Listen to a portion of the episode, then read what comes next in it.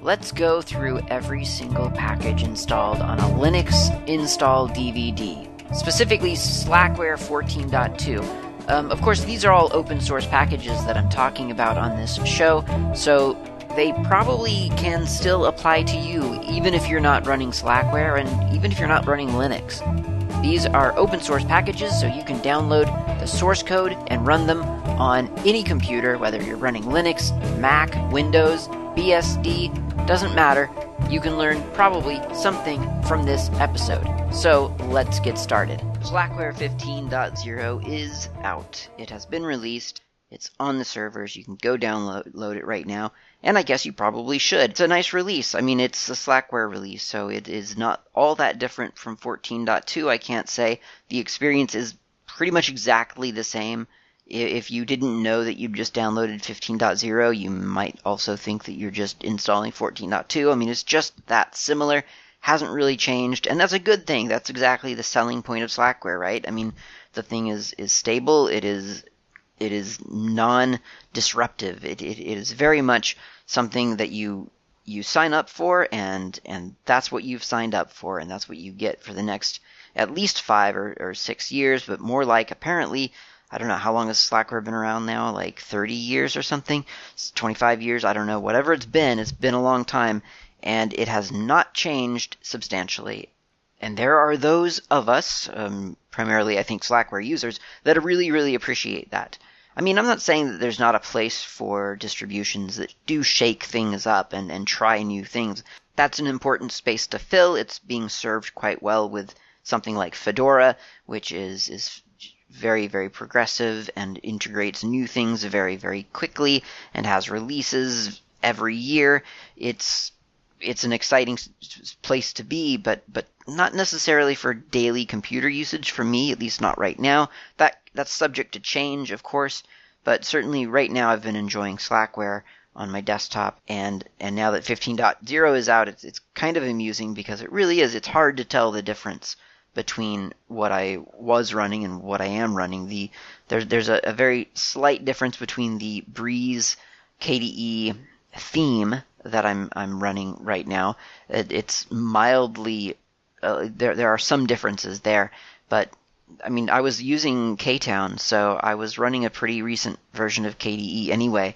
So even that isn't that substantially isn't that much different. So there's not a whole lot to say about 15.0. What I will say in terms of you experiencing it is that if you want to try 15.0, there are a couple of things you might you might be aware of. So first of all, when you go to slackware.com, there's a link on the left that says get slack. That's the place where you go to download. It's a little bit confusing because it doesn't just say download. So it's it's got to be it's it's the get slack link on the left click that and then it takes you to a page that says uh, find a, a, mirror close to you so you can download slackware. And they're still not saying what exactly downloading slackware means. And what it means even in 2022 is pretty much you're going to be installing uh, you're going to download an iso a, a disk image a an optical uh, an optical disk image which does seem a little bit out of date now. Like i say it's 2022 it's a little bit weird to to be getting a disk image because who's got blank disks anymore? Well, as it happens, I had one DVD left, and that was the route that I took in the end. But I'm going to tell you about a different way that you could do it. So I downloaded downloaded the ISO. It was like 3.5 gigabytes, which I feel is actually a little bit less than the previous one. I didn't actually double check that, but I remember there being a lot of talk about how are we going to fit everything on a disc next year or next release. And people were actually genuinely concerned about sort of, you know, the size of the distribution. And, and now it turns out, I think that, well, first of all, there is no limit to the disc size now because probably no one's burning them to an actual DVD, but I did. I, I, I, actually did. I have one DVD, and I thought, well, if, if I'm going to ever get rid of that one blank DVD, this is the time to do it because I know that what I burn on there now will be used by me, uh, or, or will be useful to me for the next five, six, eight years, whatever, whenever we see the next one, 16.0 or 15.1 or whatever. So I, I burned the ISO image to an actual DVD, booted off of a CD or uh, uh, off of my optical drive, and installed that way. However, there are other ways to do this, and they don't really talk a whole lot about it on the Slackware site that I could find, so I want to mention that here. So if you go to your your list, your mirror list, which you can, like I say, you, you'll be linked there from Get from from the Get Slack link on Slackware.com. You can also go directly there. It's mirrors.slackware.com slash mirror list. It gives you just just what it says, a list of mirrors. There's a bunch of them there, and uh, there are you know you have a choice between sort of where in the world the server is located. So I chose the Australian server, one of the Australian servers, because that's relatively close to me. And you can choose whatever you want. So once you go into a mirror, then you are placed, or you, will probably see a list of all the different releases that they have. And one of them is going to be 15.0. So I'm going to go down to Slackware 64-15.0 because I want 64 bit. And at the bottom of that list, and this is the list actually, this is the place I go every episode to look at the next package in the list. This is the list. Uh, the the list is in Slackware 64, and then in this case it's it's KDE. But that's not where you're going now. You're not recording this episode. I am. So what you're going to do is go down to the USB dash and dash PXE dash installers. So it's USB and PXE installers. Go into there and there's a USB boot.img. It's 60 megabytes. Super quick download. Download that image, and then you can even use the USB image to disk.sh script, which is also in that folder. It's like 16 kilobytes. Run that run that script. It, it transforms the US, USB boot .img into a, a, a, bootable thumb drive. Uh, you have to have a bootable thumb drive. It doesn't magically produce one, but assuming you do, then USB image to disk.sh trans will, will will put USB boot.img onto your thumb drive, erasing everything on it. So obviously make sure that you've backed up that the contents of that thumb drive or or that it's empty in the first place or that it's disposable. And now you can boot off of that image. Now that image, which is again 60 megabytes, that doesn't contain all of the packages that you need for an install. It's j- literally just the installer. It is the it, it, it boots and runs an installer script. And this is what I love about the Slackware installer, both for the operating system and the software packages. It it really sort of exposes how artificially coupled a lot of install wizards make the installation process seem. I used to think that an installer was kind of this magical thing that somehow produced code eh, out of I don't know nothing I guess and and put it onto my computer. I never really thought about where that was coming from. But once I started using Slackware many years ago, I realized that all an installer does is untar an archive from some place and copy the contents of that archive to some other place. And that's all Slackware installers do. It it looks at a, a bucket of soft uh, of software archives of, of archives. It copies those archives somewhere locally in an unarchived format and copies them to your your target. So in during the setup of this installer, you will define your your hard drive, the target, and then you'll be asked to point the installer to the source of your packages. And this is standard no matter how you're installing Slackware. Even if you're installing off of the DVD, it asks, where do you want me to look for the packages? And at that point, you could technically, again, whether you're installing from the USB boot disk or the DVD or whatever, you could point it to any source of packages. That includes the mirror from which you just got this USB image. Like I say, there's there's a full package listing in this subdirectory called slackware64. So if I pass when it asks ftp.cc.swin.edu.au slash slackware slash slackware64 15.0 slash Slackware 64, then it understands that that's where all the packages are held. That's where the software sets are. These used to be floppies. We've talked about this before. It knows where that that, that those, that structure is there, and then it will it will continue to it will make sure it has access to that, which you know you, you need to be on on a network in order for it to access that. But as long as it has access to that, then it then it knows that those are the software sets that it those that's the software series that it should install to your target hard drive. Now, if you don't have a network on that computer, you could do this in a different order. You could go on the computer that you do have network access on, go to this mirror, go to whatever mirror is closest to you, download all of the softwares, put it onto an external hard drive, boot off of USB boot or a DVD or whatever, and then when it asks you, okay, well, where's the where's the where's the um, packages?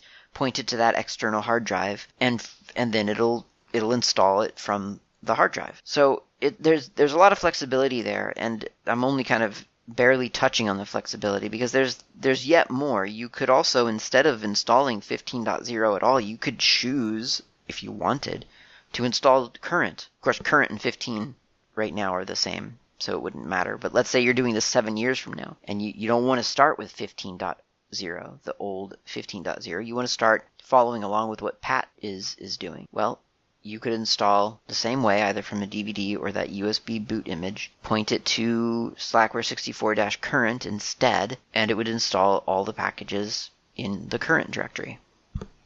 And that's how you install Slackware. So, on the one hand, it's a little bit weird that the default distribution does seem to be an ISO, but on the other hand, it's pretty simple to get around that with the USB and PXE installer scripts. There is yet another way that I'll mention, although I have no experience with it.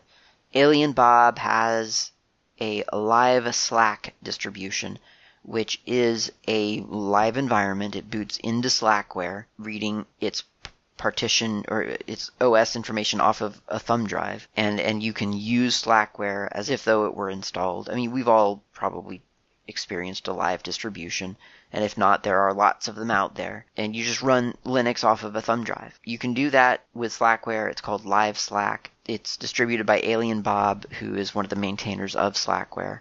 So that's an option. I think that there, I'm pretty sure there's an installer off of Liveslak where you can install Slackware properly onto a hard drive. So you could do it that way. As I say, I've never done that. I've never used Liveslak, and I've never, uh, certainly, uh, obviously, I've never installed Slackware from Liveslak because I've never used Liveslak. So I haven't, I can't vouch for that method, or even that I'm expressing it correctly because I've just never, never tried it. But you could try that if if you were so inclined.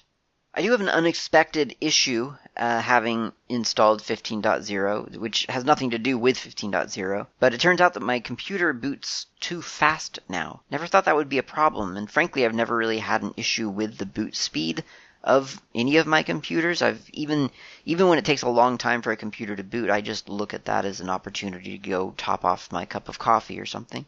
So I've never really complained about that. But literally now my computer's booting too fast, apparently because I've installed Slackware 15.0 on my new NVMe drive, which I have on the um, in my new desktop that I built, and I, I guess that's so fast that it breezes past any opportunity to go into any kind of BIOS mode. So whether I want to go into like BIOS setup or just choose a different boot device, it, it doesn't give me the opportunity to do that. By the time everything wakes up enough to to to for me to even think about pressing an interrupt key or a snag key, it's already booting. So a uh, very unexpected problem and apparently not something I'm making up. I, I, did look it up on the internet to see if anyone else had that problem ever, and yes, apparently that is a thing. Um, it does come up a lot with Gigabyte motherboards, which happens to be the motherboard, the brand of motherboard that I that I have. So apparently there's, I guess, an option in BIOS called Ultra Fast Boot, which I guess I probably turned on because it sounds good. So I probably did activate it and I think I think that's what I'm experiencing is that it's I've, I've told it to do an ultra fast boot. In other words, never bother me about BIOS, never show me a splash screen for the motherboard, and just go straight into booting my OS. And it's it's it's very serious about that apparently because that's exactly what it does. Now, why that's a problem for me right now is because I had installed 15.0 on NVMe, thinking I would just kind of look at it, find my way around sort of the logistics of having an NVMe drive because I'd never had one before, but I would always have the option to boot back into 14.2 to have all the applications that I'm used to having and so on. Well, that hasn't worked out for me very well, and that's actually why I'm not recording this episode on Slackware. I'm installing it, I'm recording it on my laptop, my RHEL laptop, because I, I just can't get into 14.2 right now. I think it looks like my only option is going to be to open up my PC, remove my NVMe drive temporarily, boot my computer, sort out the, the the ultra fast boot option or, or whatever I've activated to um, to lock myself essentially out of of BIOS and, and and then put my NVMe drive back in. That I believe is, probably the route I'm going to have to take. So it's an unexpected problem, and I, I guess it's a, a really sort of good problem to have. I mean, being able to boot too too quickly is, I mean, that's not something to complain about necessarily. Um, and, and anyway, I think it might have been my fault anyway. I, I must have something activated that probably shouldn't be activated. So I'll go in and fix that, but not until after this episode is recorded. But yes, I am not actually recording this on Slackware. I'm, I'm recording this on a laptop, my RHEL laptop, and I will. Uh, I've got my Slackware 15 up and running here on my desktop, but I, I cannot record right now because I don't have all of the um, all the software installed. I, I barely have anything installed, and I guess maybe that's something that that I've been enjoying actually for the past one or two days. Um, I've just kind of I've just been running off of really just Slackware. In other words, nothing from slackbuilds.org has been installed, no Flatpaks have been installed, because Flatpak doesn't come by default on Slackware, so I'll have to do that through Slackbuilds. And it's kind of been nice to just coast off of what Slackware provides, and I've I've really enjoyed it actually. I mean, I haven't even installed Firefox, which Slackware actually does provide, but I never run it off of Slackware. I run I've got a Firefox install script that I maintain uh, that pulls down the latest stable Firefox and installs it to slash opt. Works really well, and it creates a desktop file, so it comes up as an option for all the things that would expect to have Firefox as an option. Uh, it works quite well, but I just haven't bothered running that because KDE uh, comes with Falkon, which is a, a, browser, I think, based on Qupzilla, Q U P Z I L L A, I think, I, I, believe, I'm not sure. Um, either way, it's it's a really really nice browser, and I've I've kind of been enjoying it. I don't know if I'm going to continue to use it because I'm not super happy with the password management yet, but um, you know there there've just been a lot of little applications. I mean, um, little things that I just normally I, I feel like I would install something else to provide. You know, even watching videos, I've been using the Dragon Player rather than installing VLC.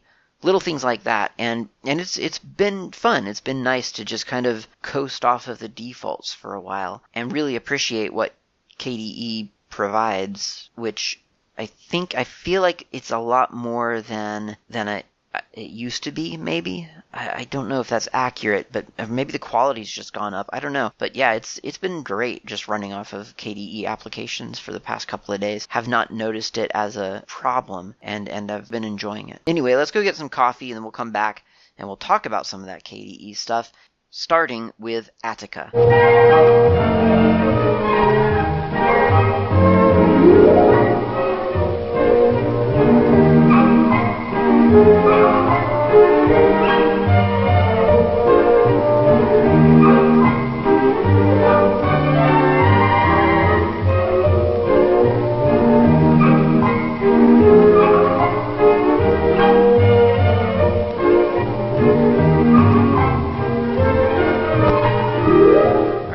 Coffee, let's talk about Attica. Attica sounds a little bit like a library to me because it doesn't ring a bell from the from the launch menu, and indeed it is. It's just a library. Well, I shouldn't say just a library. It's a very cool library that provides access to a collaboration API from freedesktop.org. So I'll just take a look at less slash var slash log slash packages slash Attica, and it's got some documentation that doesn't say a lot, and then it's got a bunch of header files and include files and things like that. Well, the, the short description is Attica is a Qt library that implements the freedesktop.org specification for the Open Collaboration Services API version 1.4, grants easy access to services such as querying information about persons and contents. So if you follow this this up and, and look on freedesktop.org slash wiki slash specifications slash open dash collaboration dash services, you find that it's a specification for, I think to many of us, it would just kind of look like almost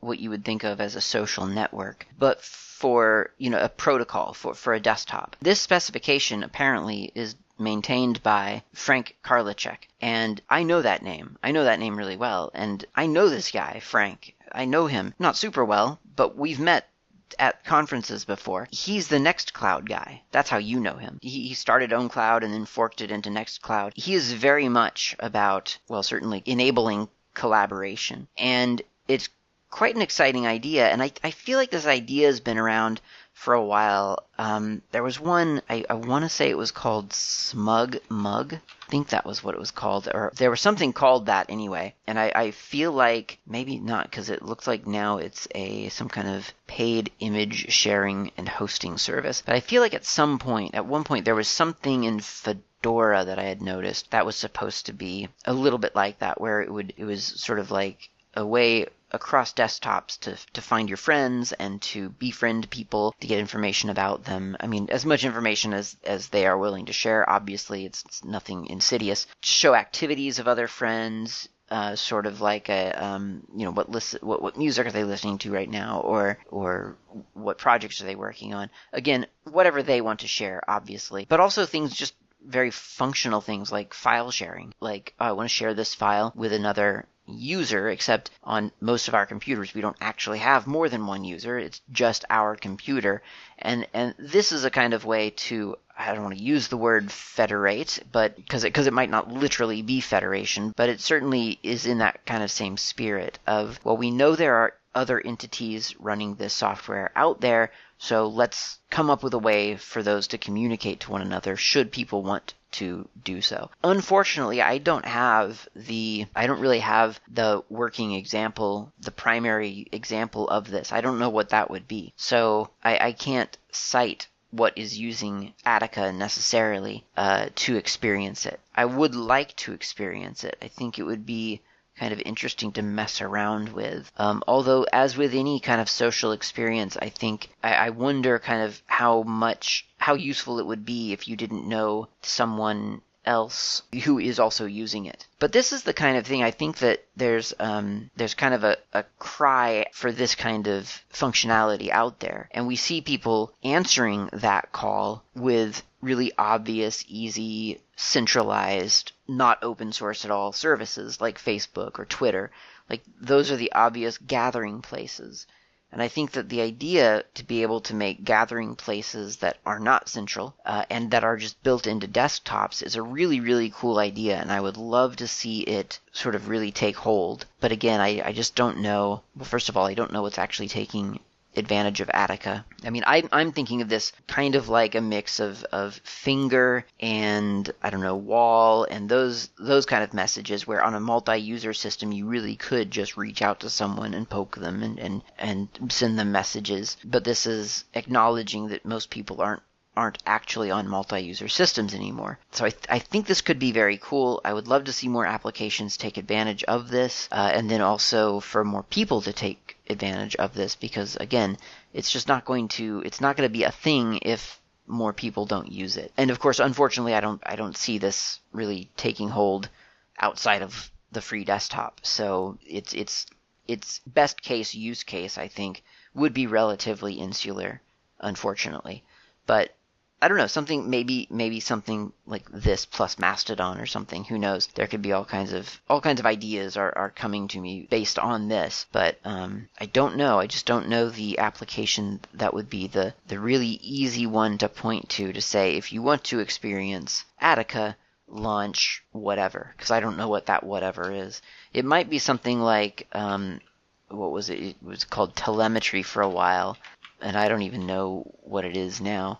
Kopete, Cop- Kopete, those kinds of messaging services. Maybe that's the the super obvious way. I don't know. But that's Attica. It's a library, so you're not going to probably interface with it directly unless you're programming in C++ and using the Qt libraries. They're they're all header files and user include KF5 Attica. So if you're programming and you want to tap into sort of a social experience, I guess this is one way to do that. But everyone else who's not doing those things won't probably touch Attica directly. And I wish I knew to, where to where to go for um, something that that was using it but I, I, don't know. Okay, next up is audio audio CD dash KIO. So KIO is a really interesting system within KDE that controls how KDE interprets um, a, a, a, resource or a file resource, I guess. It is KIO is part of the KDE frameworks. You you kind of get used to KIO after you use KIO a lot because you start realizing maybe oh, you're using a KIO right now. So for instance, if I go to trash colon, I think just trash colon, yeah, um, then I'm I'm taken to to my my trash bin in KDE. That's not that big of a deal, but the fact that I'm able to just type in trash colon, I guess slash technically, in the um, into my Dolphin uh, file manager and get taken to trash, th- that's technically that is KIO at work. Another one of these is S or no uh, fish fish f i s h colon slash slash and then the IP address of something on your network or, or the username at the IP address, you'll be prompted for a login, for a password. And then if all goes well, if you have provided that you give the correct credentials, you are staring at the uh, contents, the files on on that other computer. So it's it's instant remote file system within Dolphin. Really, really simple and works brilliantly. I mean, it just makes it it makes your whole network your computer. It's really nice. So again, that's KIO. Well, finally, we're getting around to Audio CD uh, KIO, which is the one that's in our list here, and that enables you to go to an audio CD that you've got attached to your computer or inserted into your computer.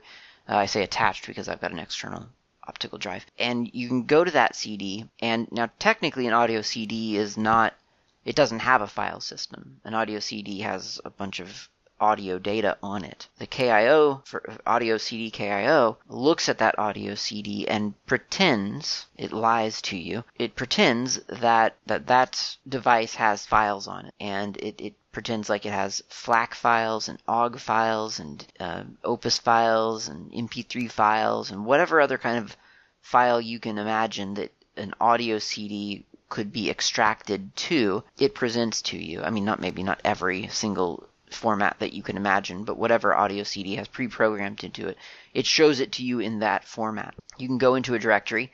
Let's say you go into the FLAC directory, and there's all the tracks listed as if though they were individual files.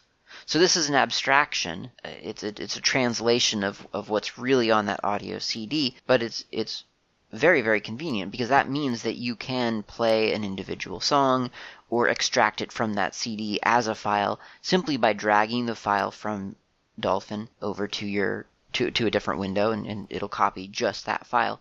Now what's really happening in on, the back end of course is that some media translation software is kicking in and searching for that one track and extracting that track and translating it over into the format that you want. But you don't have to be aware of any of that. And and you might remember if you've ever not used KDE, you might remember on most other operating systems, you, you need to have some kind of special application to decode the CD and and extract, you know, rip the audio, and so on. And I mean that's exactly what Dolphin is doing. That's that's the purpose that it is serving in this scenario but it's doing it in a in an interesting and sort of very natural way where you don't have to open up a special application. You just for free you get the KIO, the audio CD KIO working in Dolphin to present you the files that you can just extract individually as if though they were really there even though technically they're not there.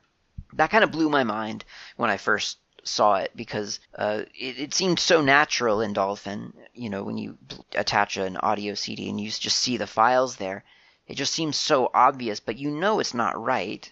You know that CD doesn't really include FLAC and OGG and MP3 editions of that music. You you know that's not right.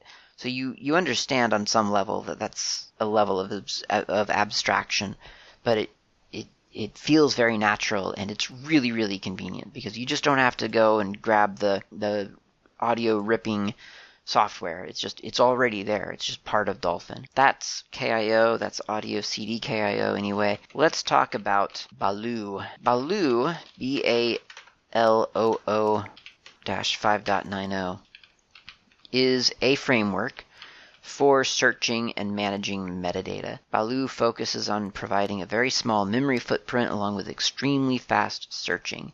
So, this is the replacement for the file indexing function that used to be in KDE 4 up until maybe, I don't know, I want to say 4.6 maybe. I could be completely wrong about that. People used to hate it so much, whatever it was called. I, have actually forgotten the name, which is kind of weird because it used to be a name that you would see a lot because it would crash a lot. And Baloo was the replacement for it. And it, it's kind of an interesting little system. It it does you know, it, it is a file indexer, so it's running a lot in the background and it's it's indexing files and updating its index and so on. So it is it's a thing that that exists and gets integrated into a couple of different places in KDE. One of the places that it gets uh, um, integrated into is KRunner potentially if you, if you have KRunner set to search through uh, files like locations, then that's the the fact that KRunner has sort of more or less instant access to files on your file system without sort of literally running a find command. That's thanks to Baloo. There are three um, commands in in this package. There's Baloo Cuddle, Baloo Search, and Baloo Show. So I guess we'll just start as we do alphabetically with Baloo Cuddle. Uh, B A L O O C T L, so control. I don't know. I've heard people say it as cuddle. So Baloo Cuddle or Baloo Control is kind of your direct. Uh, it provides direct control over the demon itself. So Baloo Cuddle, for instance, status tells you that Baloo is oh, it's currently disabled. That's funny. I did not remember that I had it disabled. Maybe it comes automatically disabled. I thought I had it enabled to be perfectly honest. So Baloo is currently disabled. To enable, please run Baloo Cuddle enable. And so I could do that. I could do Baloo control enable. Funny enough, I'm not going to do that right now because now that I realize I've had it disabled all this time, I'm kind of nervous to turn it back on. Um, so Baloo Cuddle enable starts the file indexer. Baloo Cuddle disable disables the file indexer. Uh, purge it will remove your index database, so then you'll have to start all the way back at the beginning. So just kind of keep that in mind. Resume, of course, resume something that's been suspended, and there's of course a suspend command as well. Uh, check index, clear config, and so on. So you've got a couple of different options there. Let's let's look at Baloo Cuddle config real quick. I'm kind of curious about that one. Okay, so there's an add and remove and list parameters. So I'm going to do Baloo Cuddle config list. Hidden content indexing controls whether Baloo indexes file contents. Exclude folders. Oh, that's nice. Okay exclude filters. Cool, so there's a lot of configuration here. This is actually feeling pretty good. I, I know that I've had Baloo enabled before. I'm going to enable it now. And it says enabled, enabling and starting the file indexer. So now Baloo, I, I assume, is running. So if I run htop, for instance, do I see Baloo anywhere? No, and that's a good thing. The fact that I don't see it like straight up to the top of my list, I feel pretty good about that. Okay, well I'm going to do uh, pid of Baloo, maybe? No. How about pgrep Baloo? No. Now I'm not even sure if it really is running. Um, I wonder if I can just do Baloo cuddle start. Is that a thing? No, that's not. A, how about command start? That is Baloo cuddle command start. No, that's also not a thing. Okay. Oh well. So that's Baloo cuddle anyway. You get more or less direct control over the demon status. You can disable it, enable it, stop it, resume it, and so on. What was next? I think it was Baloo. I've already forgotten. Baloo search. That's cool. All right, so this is a search command for to, to search through your through your um, your file index, which sometimes is going to beat doing a find command. Um, so that's kind of neat. So you can just do a Baloo search and then query. And uh, let's let's think about something that I definitely have. Here's um, here's here's one called mybuilds.list. So I'm going to do a Baloo search. I mean, it shouldn't find this yet because apparently I've just reactivated this. It did find it, but in a backup. That's funny. So um, it took 15 milliseconds to find mybuilds.list in my backup directory, which I had in, indexed at one point, obviously, um, back when I did have Baloo enabled, uh, and it and it found it. So that's kind of neat. So eventually, of course, if I ran that again, eventually it would find also my builds.list in my home directory. I'm actually feeling really, really good about having Baloo back on because, like I say, I don't actually remember ever disabling it. I don't know why I disabled it. I'm sure I had a reason at the time. Maybe it was just too too high in my top list and just started annoying me. I could definitely see that being the case. But with my new computer build, I, I kind of feel feel better about having Baloo on now. I mean, I, I don't again, I don't actually remember turning it off. I, never I don't remember Baloo ever doing anything that sort of made me think it had to go. Okay, so Baloo Show is the next one, and in theory, if I had if I had everything going, you could you, you can do a little bit of a file inspection with this command. It it shows you what Baloo knows about a file, which is kind of cool. Um, yeah, so so for instance, you could do a Baloo show on. Well, it did have mybuilds.list. Does does it? No, it doesn't have any metadata about that. Let me find a an image or something that maybe it would have. Actually, you know what? I don't have to do that. I can just force it to index something. So with Baloo Cuddle, I can say index. So Baloo Cuddle space index space. Uh, let me go to my pictures folder and find an image. Here we go. And it says indexing. And now I can do Baloo show and then the path to that image. There we go. That's what I was looking for. M time is 2021-03-11. C time 2022-02-05. That's right now. And then cached properties is the width is 756 pixels of that random graphic height is 662. So that's the kind of stuff that Baloo Show should in general show you is, is what kind of metadata it has about some kind of file. I wonder how it does with, for instance, video files. That would be kind of interesting to look at. Let's try to find a video file. I'm sure I have plenty of video files. Yep, there is my heaps folder. Got heaps of video. So here's cloud underscore blue sky dot KV, and it doesn't know that, so I'll do Baloo cuddle index. It's just indexed it, and now I'll show that again, and this time, oh, this is nice. It has uh, M time, C time cache properties. Bitrate 9564137, duration is 14. 14 watts, I don't know. Width 1920, height 1080, aspect 1.77, frame rate 2997. So that's really nice.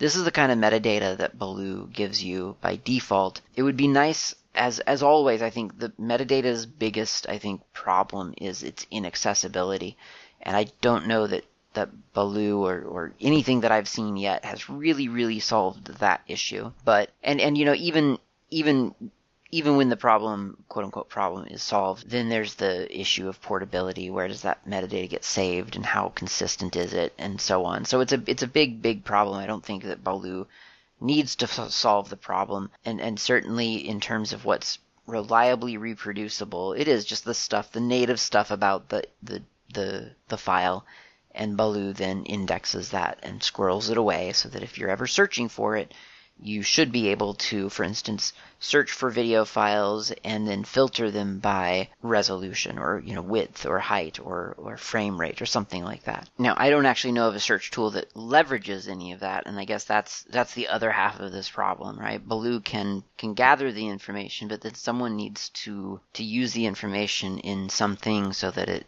so that it's so that it's useful. And Baloo does have header files. So if someone was to create an application for KDE, they could use Baloo search search capabilities, tag lists, Baloo settings, file monitor, all that stuff. So yeah, there's there's libraries, there's header files here for usage. I just don't know of anything that really uses all of the different capabilities that Baloo has. And I don't know how many capabilities Baloo really does have. I mean, finding the the bit rate and the frame size of a video is pretty impressive. Uh, but how could I, for instance, also insert into metadata that there was a video of a beach at sunset? It's just not something that's that's really set up right now. Um, and again, not that Baloo should necessarily have that set up. I'm just sort of extrapolating.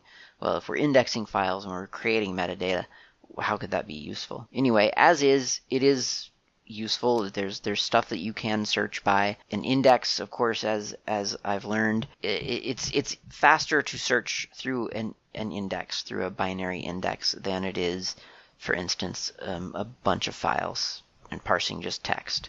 It's painful to kind of acknowledge that because plain text is just so darned easy for us humans to parse. But in terms of speed, computers do better often with a, something that's where it's not just brute forcing essentially a combination of strings and that it has some other way of finding that information. And that's why Baloo can find things very, very quickly. So, for instance, if I do a find on my home directory and I say it's a type of file and the name is going to contain the string blue sky, all one word, then it it searches and it does find the the file pretty quickly. Um, and I guess I could technically do a time command there. So it it, it only took like 0.691 seconds to find that. But what's the blue the Baloo show, or no, Baloo search rather, Baloo search, uh, blue sky, and I mean it. Oh, I forgot to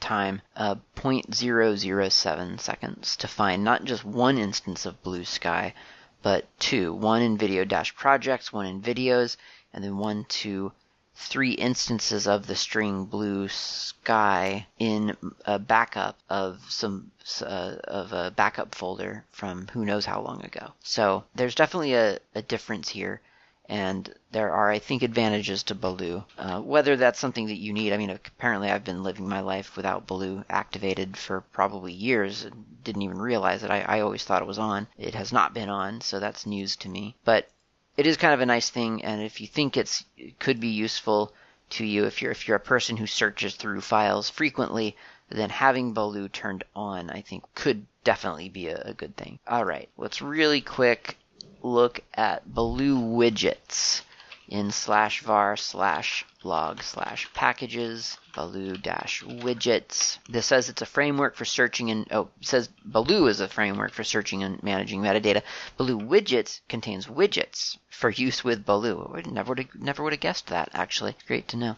Um, okay so this yeah it looks like it's a bunch of include files again with um, let's see two different widget three three widgets and four header files and some CMake files and some libraries and some translation files. That's that's that. So if I, I believe what we're looking at here, I'm going to guess if I do a less on, for instance, slash user slash include kf5 baloo widgets baloo tag widgets. Oh, that's just an inc- it literally says include baloo tag widget dot h.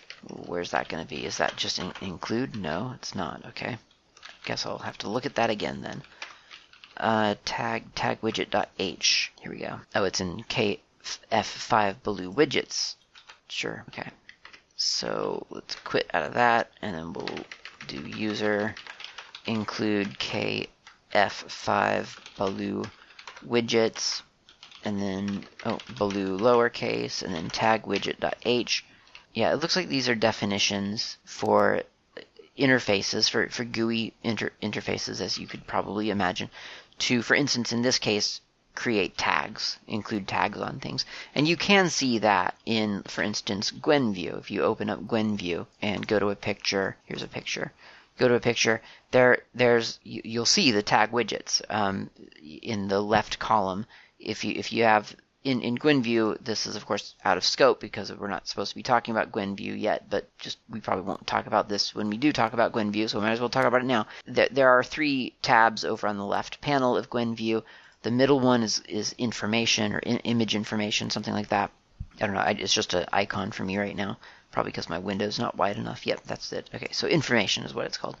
And and there's a, a spot where you can do a rating. You can give it like one to five stars. And then there are tags, and you can edit the tags and add tags to. The, I mean, this is what I was talking about with Baloo, like actually adding your own custom metadata to things, which I mean, that's great. In fact, I might be answering my own question here. So if I go to browse, can I go to videos? I can. If I can go to heaps of videos, go to blue sky, open that up in Gwenview. Yeah, I could give tags here. So I could put a tag of, for instance, you know, nature, and then I would have information on this video if I were ever to search for something with nature associated with it, that would come up in Dolphin. That's kind of amazing, actually.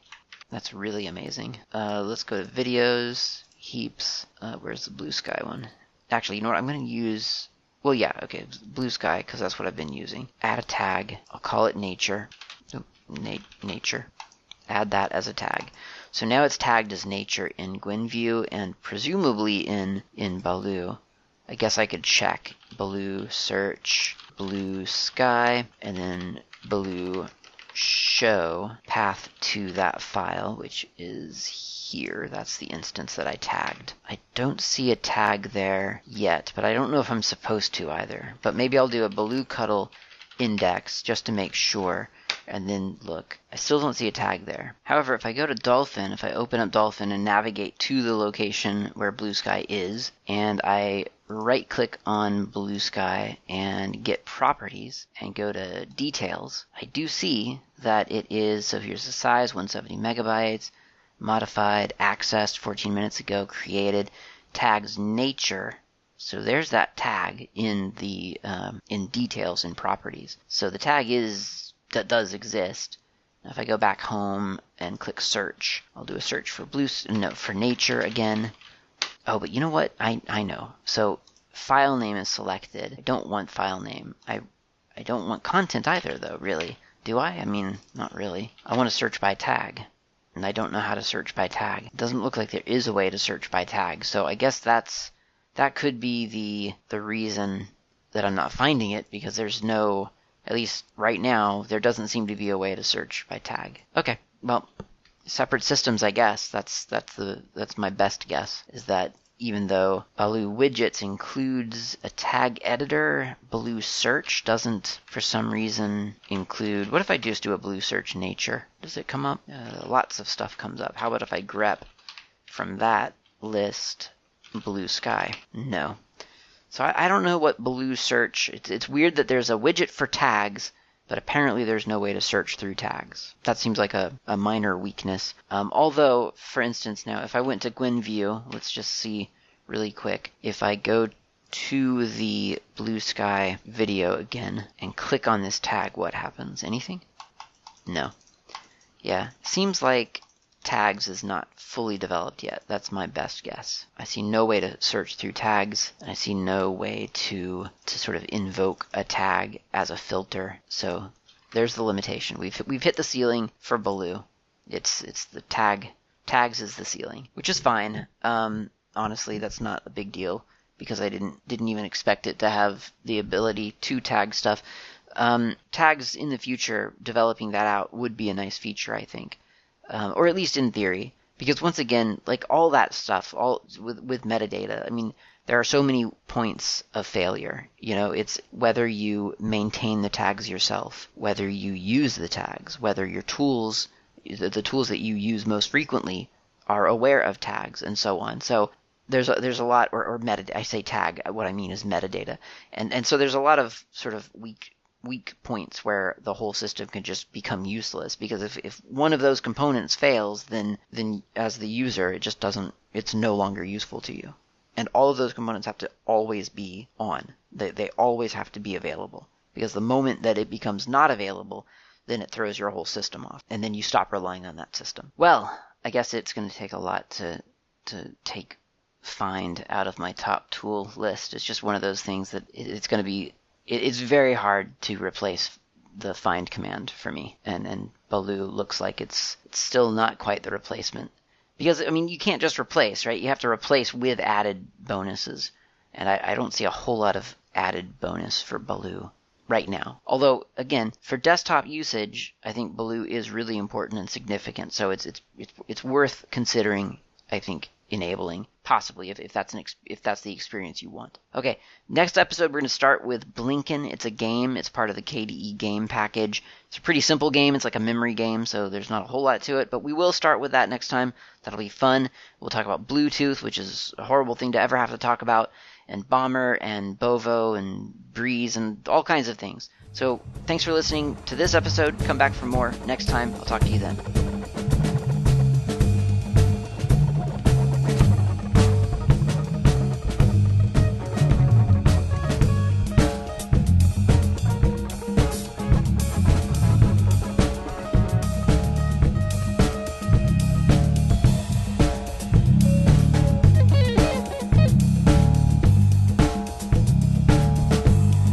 Thanks for listening. My name name's Klaatu. You can reach me anytime over email with feedback or comments, tips, or just to say hi. My email address is klaatu at slackermedia.info. You can also reach me on the Mastodon network, not Klaatu, at mastodon.xyz. The show's intro and outro music is by Fat Chance Lester. You can find their music on bandcamp.com or on GNUWorldOrder.info. In the archive, you'll find a music directory containing the album from which this music has been extracted. Until next time, thanks for listening and keep the source open.